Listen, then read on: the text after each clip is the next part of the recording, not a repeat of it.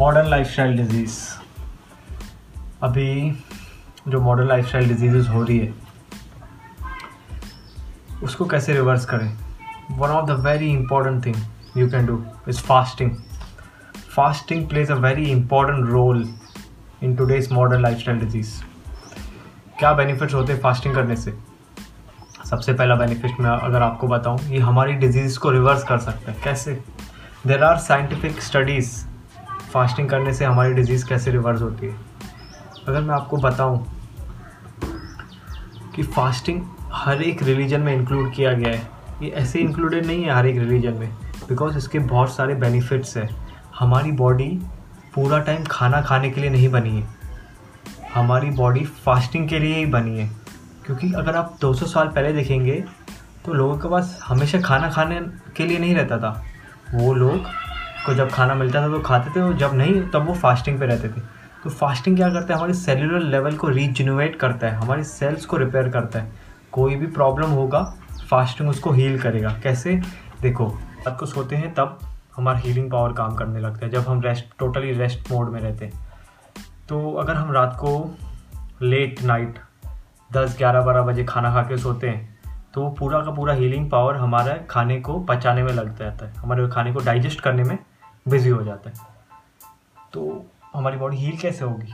तो अगर हम फास्टिंग करते हैं तो हमारी बॉडी हील करना स्टार्ट करती है। Fasting plays a very important role to heal your body it will repair your body it will reverse your diseases तो फास्टिंग अगर आप करते हैं तो आपकी सारी डिजीजेस रिवर्स होना स्टार्ट हो जाएगी, क्योंकि ये हमारे सेलुलर लेवल पे काम करना स्टार्ट कर देते हैं। तो सबसे बेस्ट बात अगर मैं बोलूँ फास्टिंग का क्या है, वो आपको बीमारियों से बचाए हुए रखेगा।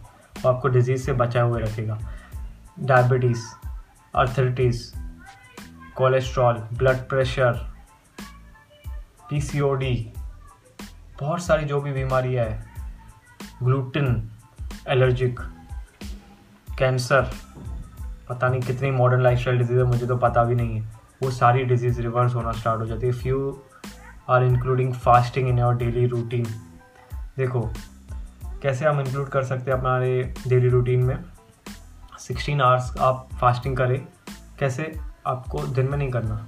शाम को जब आपका डिनर का टाइम होता है, उससे अगले दिन सोलह घंटे का गैप रखे। रात को सो गए, सुबह उठे। सिक्सटीन आवर्स का गैप होना चाहिए आपके नेक्स्ट मील में मतलब मॉर्निंग ब्रेकफास्ट में। अगर आप रात को नौ बजे डिनर करते हैं तो अगले बारह बजे या एक बजे आपको ब्रेकफास्ट करना है। अगर आप शाम को सात बजे करते तो दस बजे ब्रेकफास्ट करना। सिक्सटीन आवर्स का गैप देना है आपको अपने डेली रूटीन में। अगर आप ये करना, इतना भी करना चालू कर देते ना, आप विद इन थ्री और फोर मंथ्स में अपनी जो भी बीमारियाँ रिवर्स होते हुए देखोगे फिफ्टी परसेंट तो ऐसे ही चली जाएँगी छोटी मोटी चीज़ें।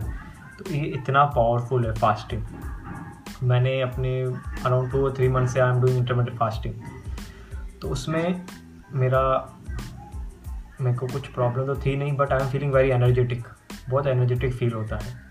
आप ट्राई कीजिए। बहुत सारे अगर कॉम्प्लीमेंट्री बेनिफिट्स मैं बोलूँ, आपका वेट लॉस होता है। जो हेल्दी एक्सेस वेट है वेट लॉस होने में very very easy thing to do बहुत ईजीली वेट लॉस हो जाता है इससे। तो आप ऐसे कर सकते हैं।